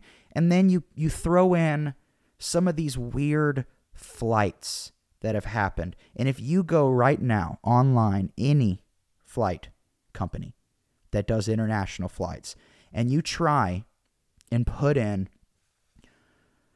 man, what is it, Queensland to, I think it's Buenos Aires, you would, on a map, right, you just go east. They're practically on the same line on a globe. They are. When you spin a globe, they're like right there from Australia straight Same east. latitude. Yeah, dude. If you scale, use the scale that's even presented on the map or on maps, it's like an 11 hour flight, 10 hour flight. Look up those flights and you'll see it's like 42 hours. No other flights. And you'll be going over Alaska, LA, and Chicago, sometimes Dallas. And you're like, wait, you mean for me just to go east? For me just to go east to South America, I have to go up to Alaska and down the center of the United States and eventually over Mexico City that makes no sense. So then I start drawing it out on a flat earth map, on their map that they provided. And here's the line it's that same map that you looked at. Right. Does that not make more sense with the flight pattern? Because it's a straight freaking line, dude. I mean, maybe it's just I don't I don't know enough about flight patterns, and you know, it they might have to stop off. I don't know. I, I don't I don't know enough about that to make that even make sense. I know, and I don't either. But see, what I'm saying is, using their map on a globe, the shortest distance would be going around it. But using the flat Earth map, you see why you would never go all the way and make a big You round couldn't. hook Right. because the plane wouldn't have enough fuel to make that kind of flight because there's so much ocean in between. But instead, if you project those same flight paths on a flat Earth map, it's literally a straight line right down, which is the weirdest thing. And there's another one that actually happened. Again, don't take my word for it. Go look it up. You know, Australia to Argentina. Just go look it up. Another one, there was a famous flight going, if I'm not mistaken, from Taiwan, and it was going to maybe LA. And there was a lady on board, a woman on board that started giving birth halfway through the flight. So instead, the plane had to divert and make an emergency landing. They diverted to Alaska. That doesn't make any sense. On a globe, I looked it up. On a globe, why would you fly all the way north and out of the way, hours out of the way, to go to Alaska? There's tons of other landmass on a globe Earth in between that you could be able to stop at that are much quicker, that are much shorter distances on a globe Earth that you would simply. Uh, if a lady's having a baby, You're literally taking the quickest approach down. Right. They landed in Alaska, which matches this map and the flight path, which would be going straight across a straight line, which is the fastest point between two points, is a straight line. And it's not a massive curve over the ocean. I'm telling you, when I started seeing all of these things adding up, it didn't add up. Because just like you, I, I don't know enough to to say otherwise, but I do know basic logic and common sense. And you wouldn't be landing in Alaska for an emergency on that particular flight. That on a globe Earth is hours out of the way and totally not the position that they say your airplane is in in the sky. It's man, it's so alarming. It's so not fun and unsettling sitting with a lot of this information because we get presented with pictures and videos and we just can't quite ever really trust them because you look at oftentimes the source and I don't want to be a source Nazi and all that how people just discredit source just because it came from somewhere. But you can't trust NASA. Their can't trust anything. their entire department is just creator design type stuff. They they have artists that draw pictures. Their pictures are not real. They've been caught so many times doing weird stuff during their live streams, you know, just weird green screens and bubbles popping up when they're in suits and just nothing makes sense. Nothing makes sense at all. It's very strange.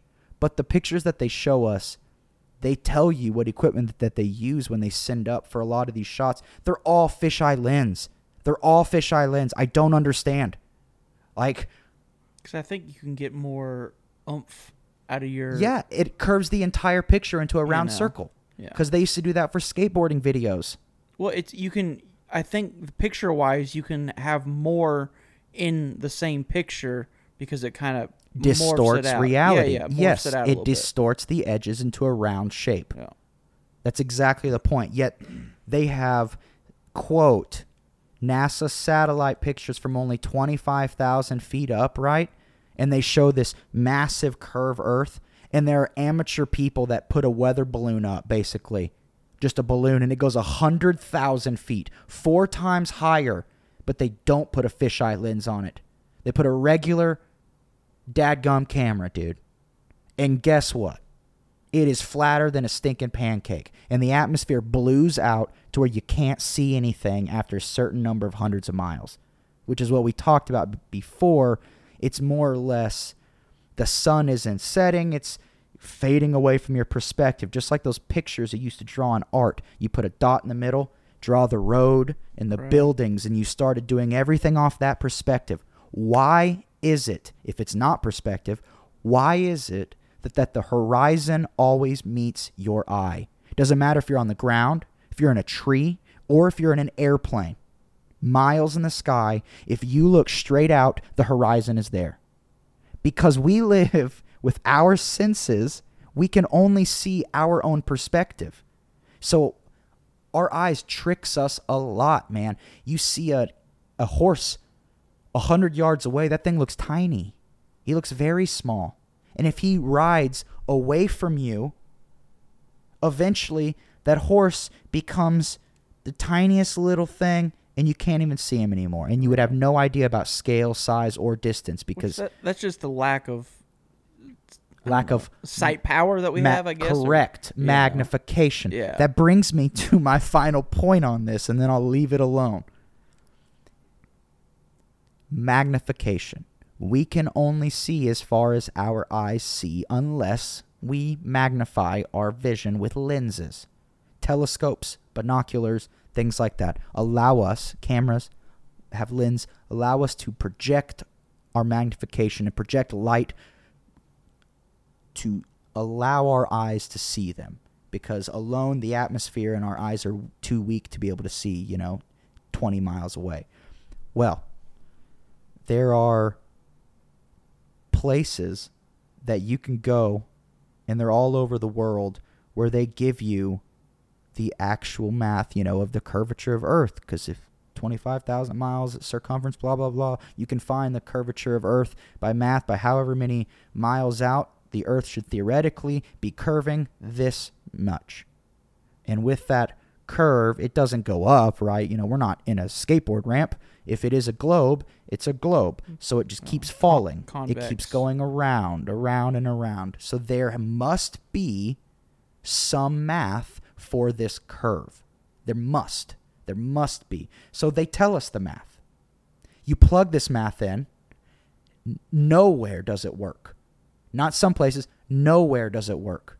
Nowhere does it work. And it's the weirdest thing they say at a certain number of, you know, let's say you're on this island and you're watching a boat sail off in the distance.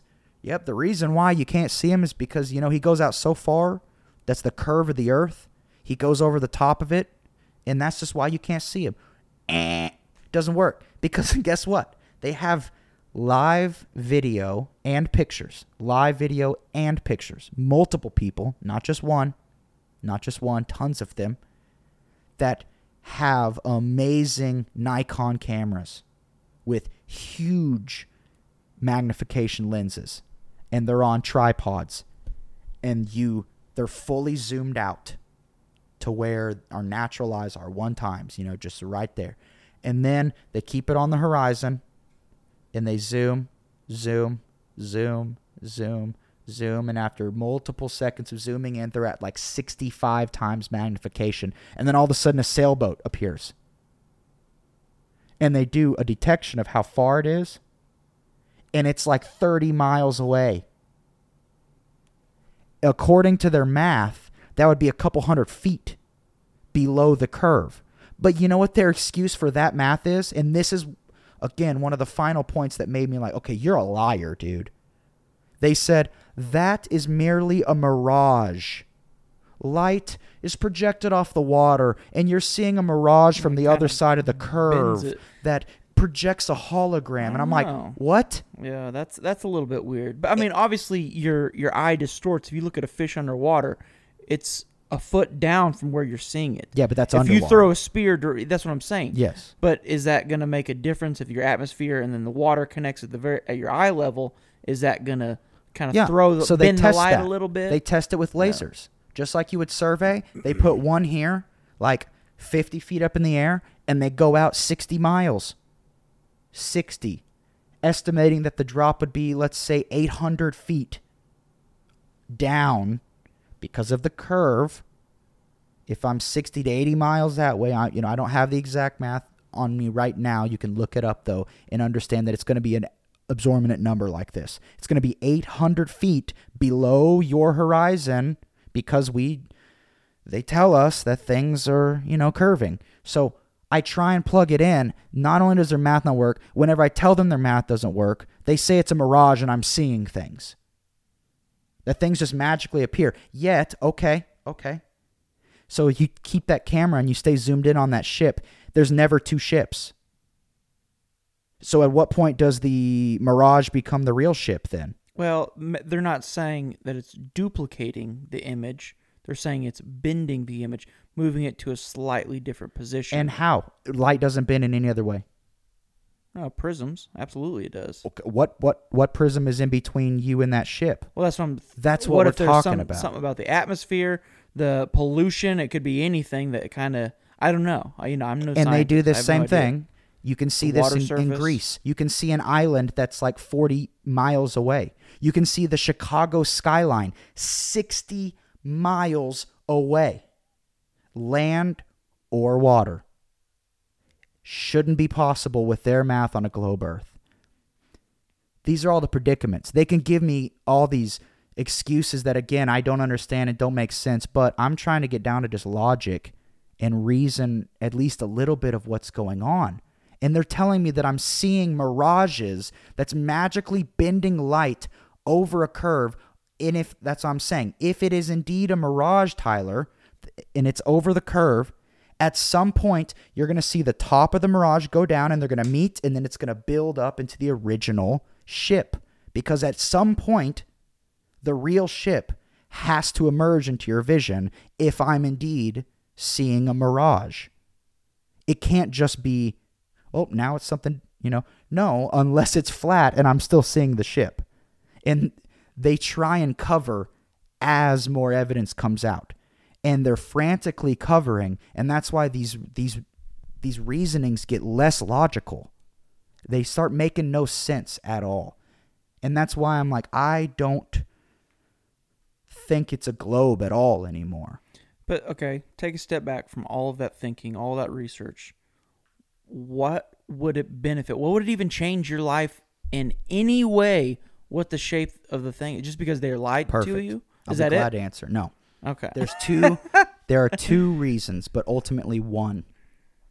For domination and control. And you're like, well, that, that, man, that makes no sense. I'll tell you exactly why it makes sense.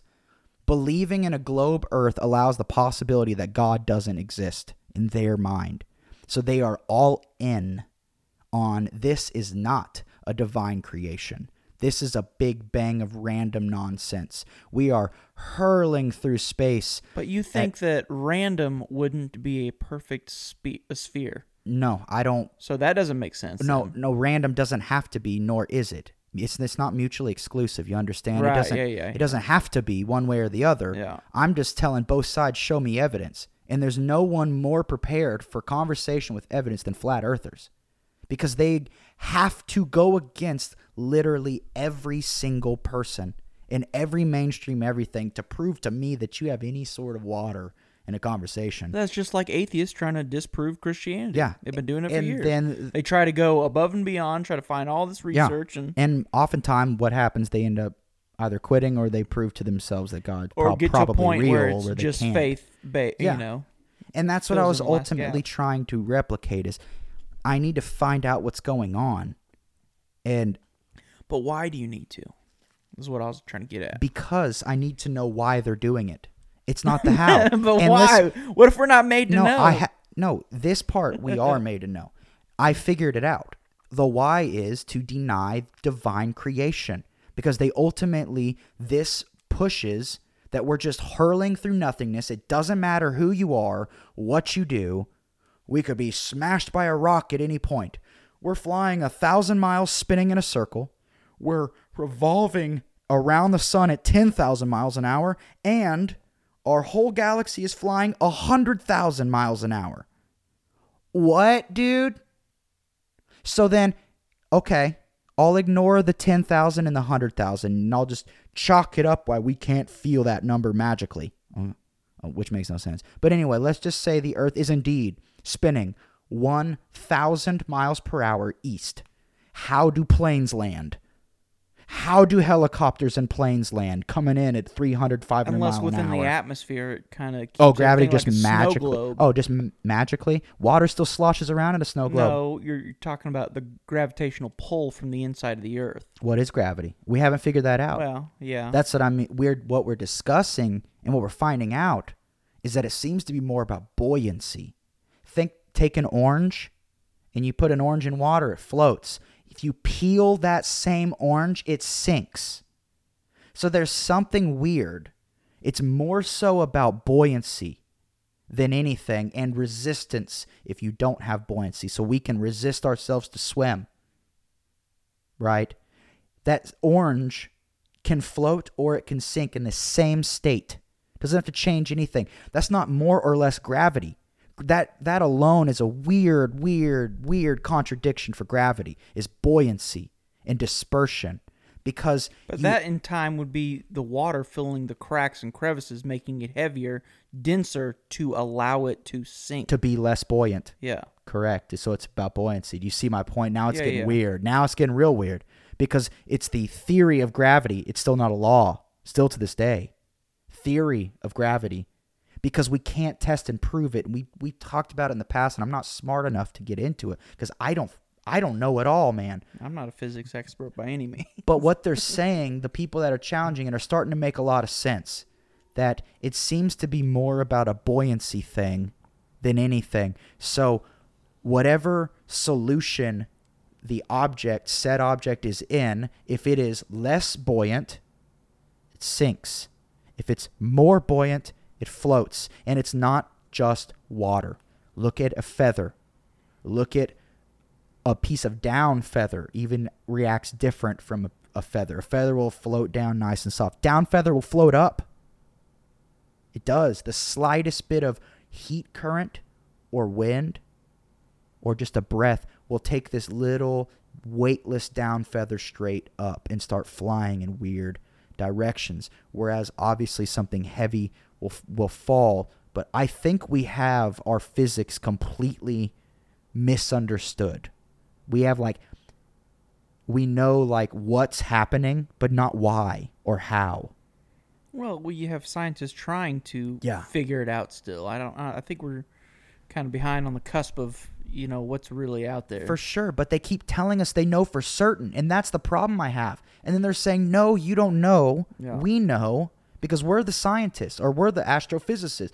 Like they don't know. Seems man. like everything given enough time will be disproved by Yes. something else. and that's the point I'm making. It's like I don't believe that anyone truly knows for certain, but the people that are telling us that they do know for certain, their own math and their own evidence doesn't add up against their own evidence.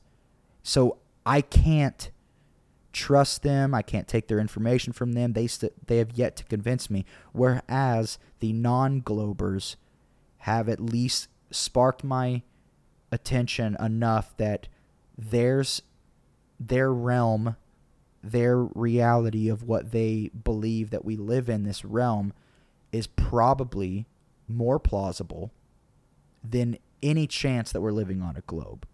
It just doesn't make any sense with windstream and currents and travel and navigation, the stars and the sun and the moon being more local and not in not 93 million miles away or a 100,000 miles for the moon. Like man, we're finding out so much that not all of the community is in a consensus, and they haven't ever been. But you've only heard, and I've only heard the loudest, arrogant people Mm-hmm. That dare stand up and say, Well, "How and it's dare you forced to be taught in schools and stuff. you Yeah. know? and we've you know talked about the gatekeeper process of what a lot of these educational uh, foundations do. They put you through hell just to weed out people that are not going to regurgitate exactly what they want you to regurgitate, which in turn doesn't help anybody and it only hurts their It cause. just makes a whole bunch of cookie cutter people thinking exactly the same.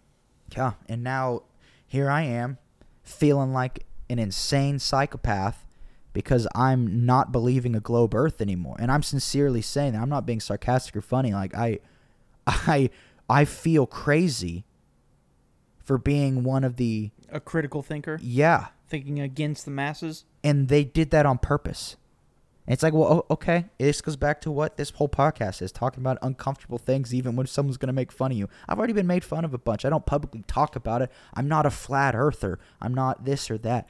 I'm, I'm a thinker, and I challenge it because I have no idea for myself unless my hands have been on it or my eyes have seen it, and even still, our senses could be messing with us. Mhm. So that it's very hard for anyone to say that they know any sort of absolute truth, and any any man that does that, I immediately scrutinize him because I believe that's completely wrong. No one knows the absolute truth. Right. And you can't.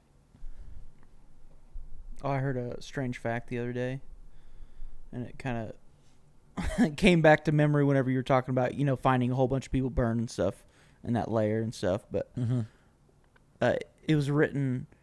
Have you ever th- stopped and think about, thought about how many millions of suits are just buried underground? Oh yeah. Just all the people that's just There's a whole like, Yeah, party. that, yeah, that's that's a little crazy to think about. yeah, it's weird. Well, I think even cemeteries in general are weird. We're we're already landlocked. Why would you use people's dying every second? Why would you utilize what could be used for farming, could be used for food, could be used for anything, is to put a dead body? You know what I mean? Yeah. It's not helping anything. Yeah, it's it's it's a very strange thing, but it probably does help. We just don't know it. It probably helps the mycelium and stuff, which is the literal main network and the Maybe. foundation of our of our decomposers. Like they're the main one, mushrooms. You know, we need that mycelial network underneath the soil to decompose everything, and all those bugs feed on those, and the mushrooms, fruit, and even small. But I feel like you take that same plot of land, you put someone who knows how to work land correctly, they can get crop for 50 years, 100 years. Yeah. That could feed thousands. Is For that sure. the same? I mean, I'm not saying use humans as fertilizers. yeah, yeah. That's 100% not what I'm saying. Pretty but I'm saying I think that when buried low enough, I think it's probably part of the cycle of Earth that was kind of meant to be, where it's not really going to harm. Because how many people keel over and die it's it's and land on top of the soil? yeah, it's thousands a So- second around Yeah. the world. If so I'm not mistaken, I can't imagine, honestly, it's like bad. It's dangerous for living humans to be around, you know, Right. rotting Disease death, ridden but and but I, I doubt once the process has taken started and you know in full full steam I I would highly doubt that it's bad for the earth it's they're waiting to be broken down into nitrogen and all sorts of things and phosphorus potassium iron calcium that the soil and all these you know little things can feast upon and it just recycles that process Well, it's kind of like the uh, um, in Louisiana whenever the the water was up because they're below the the sea line. So they Oh, had all these people that are buried above Yeah. the the ground start floating away. You know, That was the same oh, in man, it's Houston terrible. too. Uh, Houston, Texas had those bad Yeah. floods. I remember with the hurricane, and I remember they had a lot of issues with that, which would just be mortifying. You're trying to make it out alive, and you just see caskets and Yeah, stuff. that'd Like, be- gosh, Pretty rough. let me see. Oh, uh, just just to finish on Captain Cook real quick, he because he has a really interesting story that I didn't even know about. You know, he made those three, three voyages. The second one was the one around quote Antarctica or potentially the outer ring, the outer ice wall of this Earth, this realm that we live in. He just kind of literally followed the wall around like the bowl edge around the whole Earth, and it was 60,000 miles. He did it in like three years. But the most significant part about the second voyage, he was eventually awarded the Copley Medal for his discovery of different foods to prevent scurvy. And Huh. that was over a Citrus. Yeah, dude, it was over a hundred years before vitamin C was ever even like thought of or ever even studied Right. and understood. He ended up um, figuring out rations and a diet for sailors to prevent scurvy, rickets, beriberi, and pellagra, which is crazy. So Captain Cook is owed for you know yeah, that is kind of crazy. you know that's a really interesting interesting point but his third voyage was unfortunately his final on his way up didn't make it, huh? that west coast i told you remember 50 span or 50 explorers went to the east and he eventually went up the western coast well he stopped at hawaii where he met polynesian hmm. natives and whoever else was there at the time and had you know just an okay interaction right. and then he went straight up, went to Vancouver, and then followed the coast all the way to Alaska, where he met icy, unpassable waters, and it was just too bad. So he turned around. When he ended up going back to Hawaii, um, he got into a coral, and the natives killed him. So that was his final. His final was it. voyage was Yeah. the third. That was you know it's like 1770s, something like that. Um, but Captain Cook was really interesting because he was just a guy that's like, I'm I'm just gonna sail around that continent. But even if you go like left and right and left and right and left and right, let's say he did indeed sail around on a globe model. He sailed around Antarctica, which is the largest landmass that we you know think we know on the on the bottom of the earth and how they scale it and how they tell us the size they using their math how do you d- double plus a sixth so 233% Yeah, basically your journey Two revolutions yeah around. two and a quarter revolutions around antarctica and you're magically just like what that's what it doesn't make sense dude it doesn't make sense No. guys Something's up. so something was up in that three, four year journey of 60,000 miles, you know, circumnavigating. And remember, this isn't an idiot. This is a master navigator, master sailor, master explorer, along with other explorers. And they, it was two ships, if I'm not mistaken, and they, they say it 60,000 miles to get around Antarctica, which sounds crazy. But if you see it on a ring, and potentially circumnavigating the outside of the, you know, known continents that we know and hitting an ice wall and then circumnavigating the entire ring. I could see that being about 60,000 miles by the time you get back. Yeah. I mean, that's a long, long, long, long journey. Way longer than what sailing around a small continent would be like. So I don't know. And uh I guess I also just one last thing to touch a little bit on ballistics and firearm. You know, we've talked about what happens when you, you know, go shooting farther than 100 yards, you know, 200 yards, you obviously have a bullet drop At the drop. due to just velocity and weight and all this. And I've heard so many times by people that don't shoot because they're they're retarded. Apparently, they like to speak on ballistics, yet they've never even shot anything. Oh, we got those ballistic experts. you Yeah, know. and they say, well, you know, ballistic shooters and long range shooters and snipers. I always say snipers because it's mm-hmm. you know Hollywood. They always use the curve and account for the curve of the earth to measure the target. no, use a standard dope chart. Use MOA or MRAD. Anyone that shoots rifles, anyone that shoots guns, knows no one puts any sort of curve into the earth curve. It's done with velocity, energy, distance, and wind. Yeah, I was gonna say drift. take take wind The direction windage. and wind. Yeah. distance from you to the target, the velocity I of that leaving the barrel, projectile going out. the weight of the projectile added with that energy because remember energy equals mc squared you can find the mass and the energy and the project Right. of, of things. You can actually find there's math and we know this you can plug it in and not a single math deals with the curvature of the earth. You know it's it's so ignorant dude to even include that in the conversation. But you have to wonder if you're shooting a mile and two miles like they do with some of these you know massive rounds like the eight point something arc or eight millimeter arc and 338 Lapua Magnum, 50 BMG. Do you remember that movie with Angelina Jolie that would curve bullets around the world? Oh yeah, that was they so would stupid. sling it. You know, they they shoot a pistol and just fling it across, and apparently go around the earth and come back at him. So Like stupid. he was thirty feet away from you. Why Yeah, would you go the yeah. complete opposite direction to try to shoot Yeah. someone? and it's it's always Hollywood adding in these complete fabrications of reality. And whenever Hollywood continues to tell me that space is real and planets are all this and you know the globe and guns are bad and it and they're just so contradictory all the time.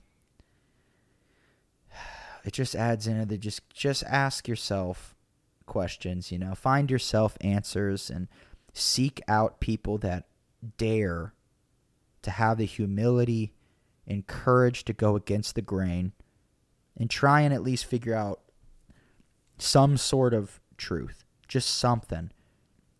Cuz man, there's there's almost none of it anymore. Even though the truth is being revealed, people are not seeing things. Everything is being exposed right now. This is crazy. Everyone corrupt and evil is being exposed right now. And it's so obvious.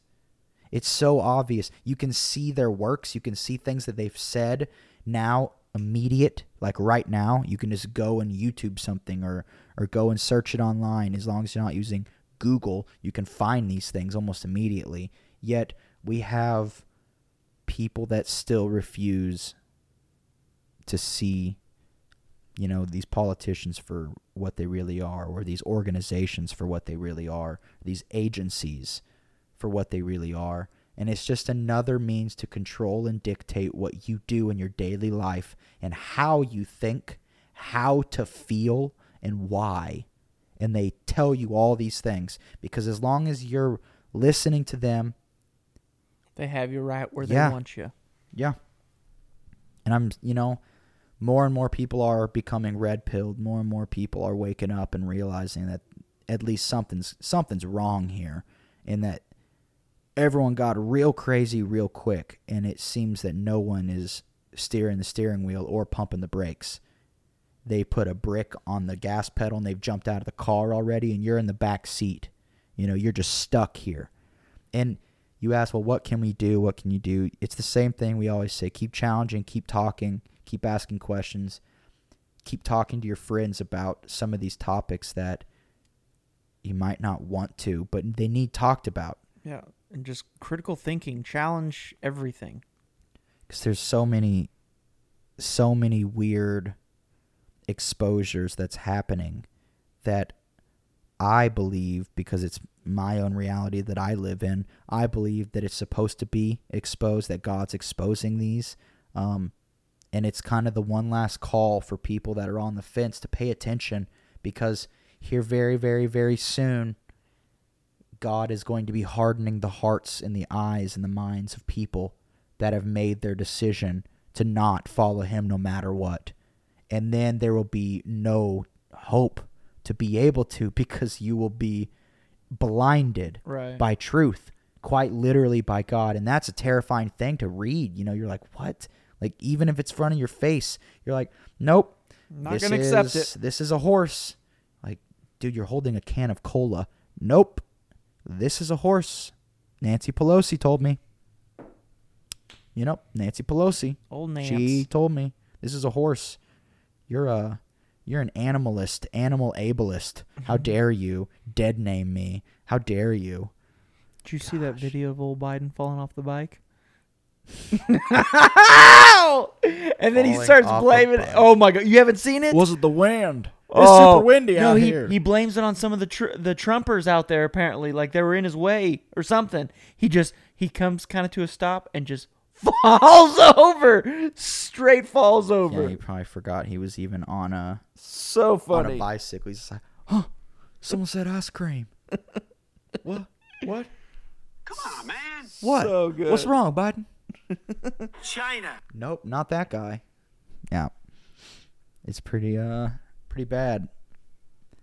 Pretty bad what we're what we're kind of dealing with and again, if you talk to people, man, it's I don't know people that are happy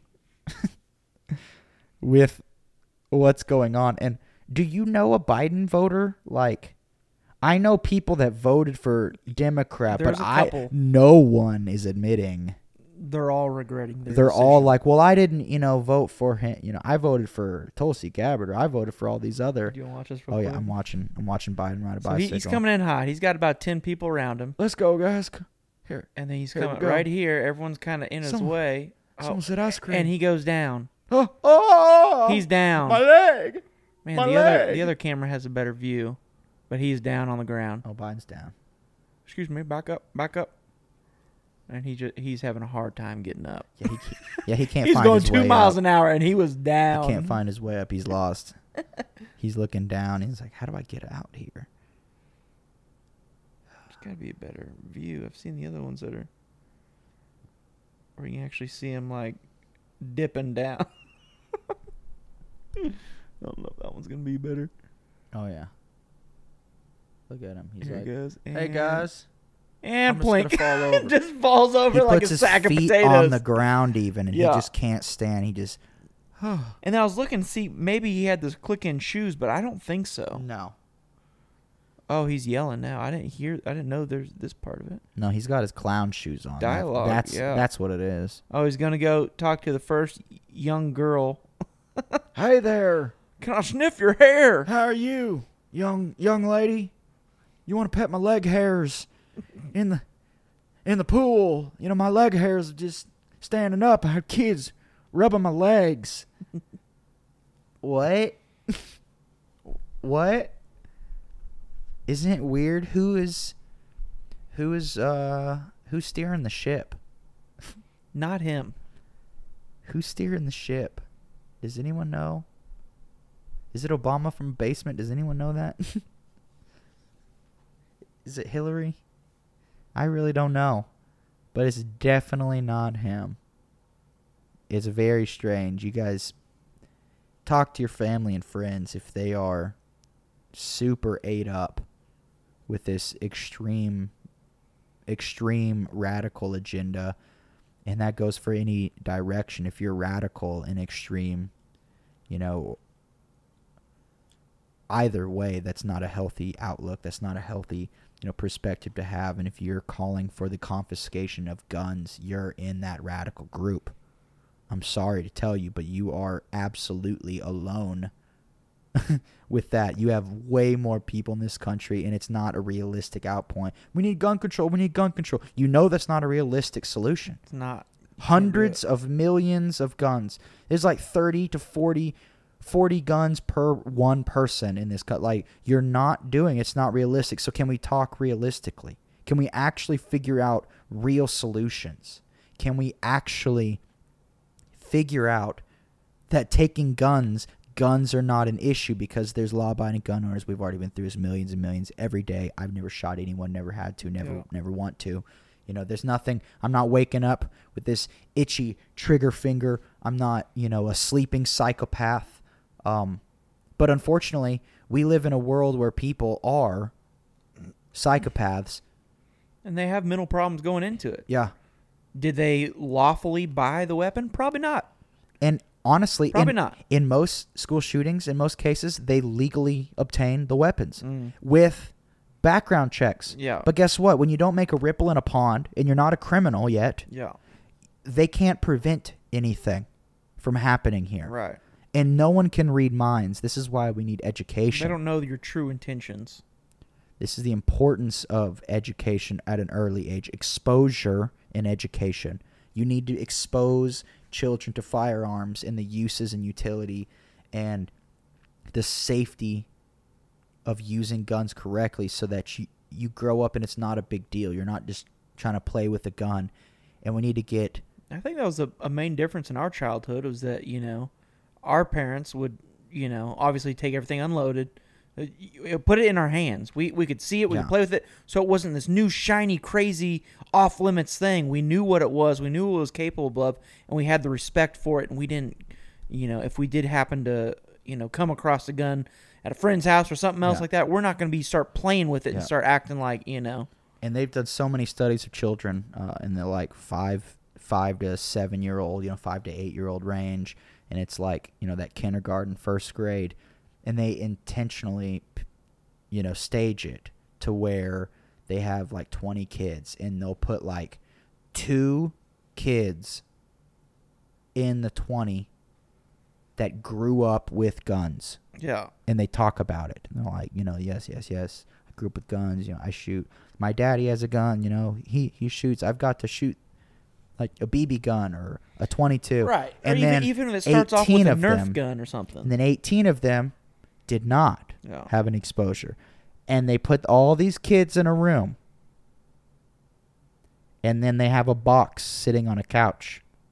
And they go over to this box and eventually they open it up. And there's no parents or adults in the room. 20 kids.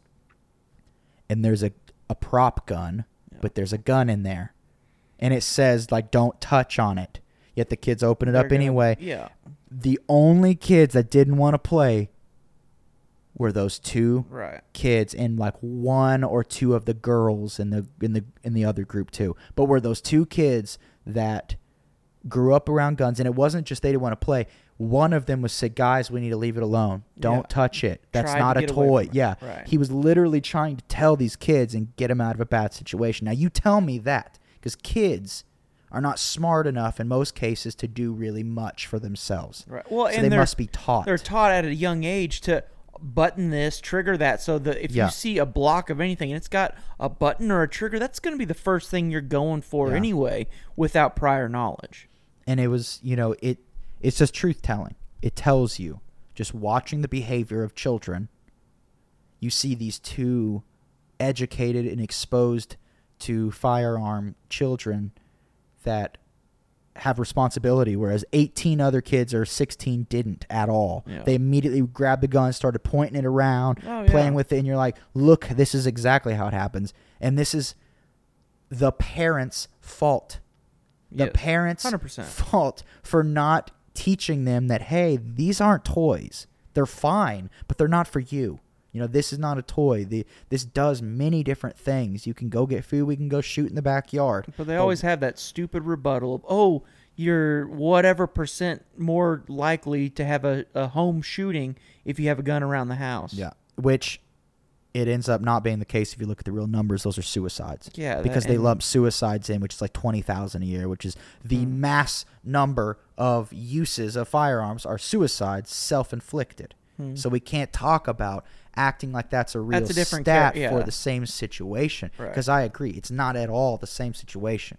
And this is the problem with gun facts and numbers is Everything's skewed. they keep skewing everything to make it seem like an issue when ma- matter of fact more people die from hammers and wood and fists fists than rifles by thousands and thousands and thousands and thousands and thousands it's not even close it's not even close the number one guns used are not AR-15s nor rifles nor shotguns they're handguns Usually pistols. so again, we need assault assault rifle regulations. I'm sorry, but you're speaking again on things that wouldn't have helped, don't help the situation.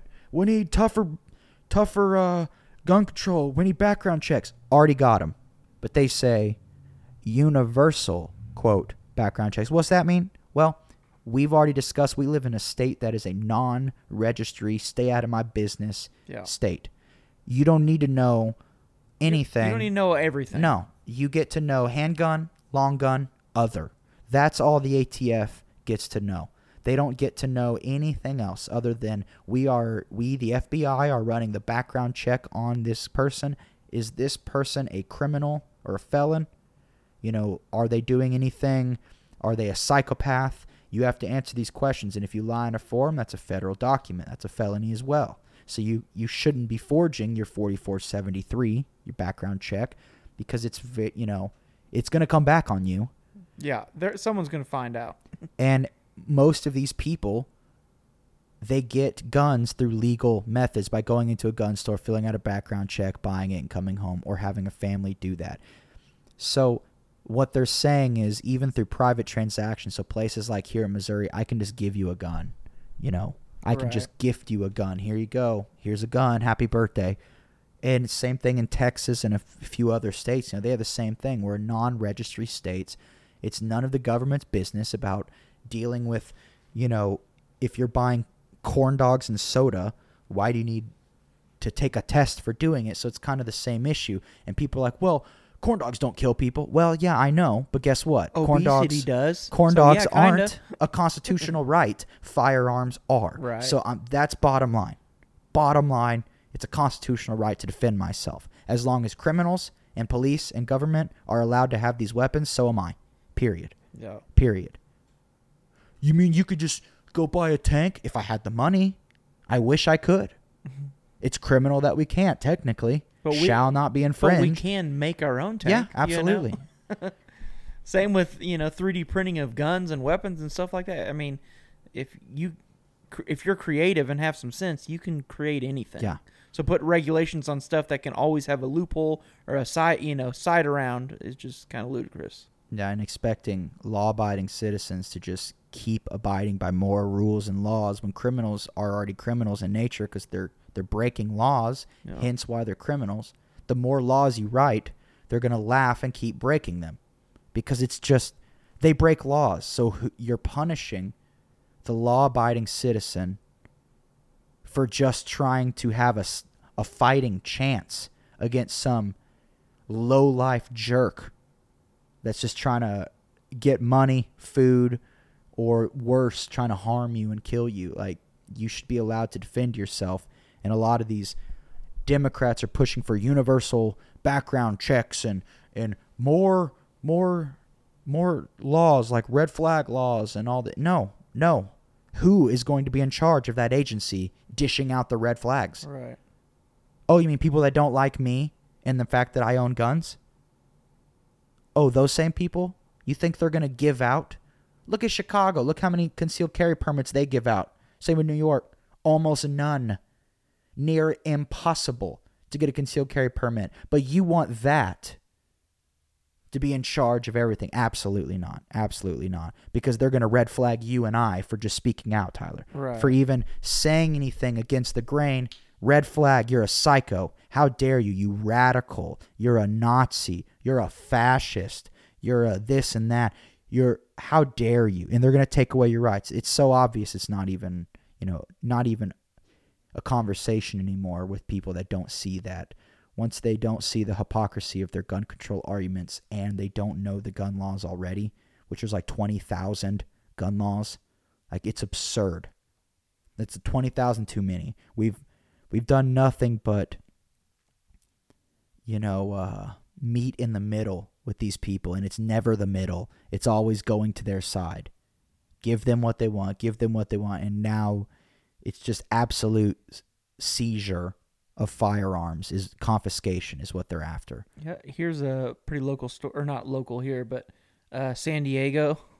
You can trade in guns. They had a program that you can get gift cards to buy Mm. guns with. So you trade in an AR-15, you get a hundred dollar gift card. You can use that to buy another gun. What? What kind of sense does that even make? Stupidest thing ever. We've got to get the guns off the streets. Too many guns and too many hands, they say. Like that doesn't even make sense. Too many guns. Yeah. Say that to the 12 year old kid from Oklahoma that shot the four intruders with his dad's AR 15 because he was home alone and they busted in. Yeah. Killed all of them. Oh yeah. Well, even the verbiage they use, just Oh, it's in- disgusting. In, yeah. San Diego, ghost guns, ghost guns. unregistered firearms that lack serial numbers, ghost are a growing problem in the city. children. Will we ever get out of this sacrificial slaughter of the right wing murdering children? These Trump supporting radicals. Yeah, it's all the words that they and adjectives that they put to Okay, so apparently, yeah, the gift you. cards you can choose like a normal Visa card, like a Target gift card, but people were using like normal Visa cards. You can Yeah. go buy a gun. You can use that as you know cash. So it's so stupid. I mean, the only benefit is if they're paying you like good money for like a Hi-Point or like a Jimenez. Yeah, oh you could go in there and drop off Hi-Points for like a hundred bucks a piece. Well, and I go remember pick them there's up a- for like fifty. yeah, there's another story of like the kind of a trade-in program where they give you straight cash for whatever it was, and they didn't have necessarily the rules of it, and so this guy would make homemade stuff at a Oh, Home yeah. Depot stuff. Five Yeah. had five dollars invested, would get fifty bucks back. He would, would go back and forth and do this, and just just you know make a mockery of their whole program.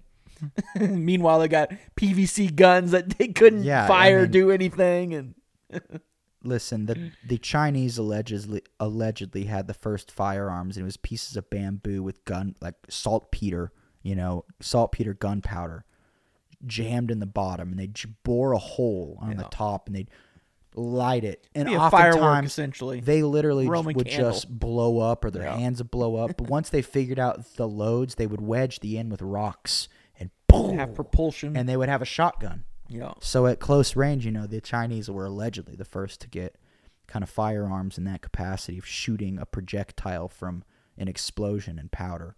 Which is really, really crazy. Imagine if you were bow and arrow and you never heard anything like that and you were Oh, fighting yeah. them and all of a sudden you hear this massive thunderous clap and explosion and you smell the be sulfur. demoralizing. Your guys Be would be running in fear. It'd be so awful.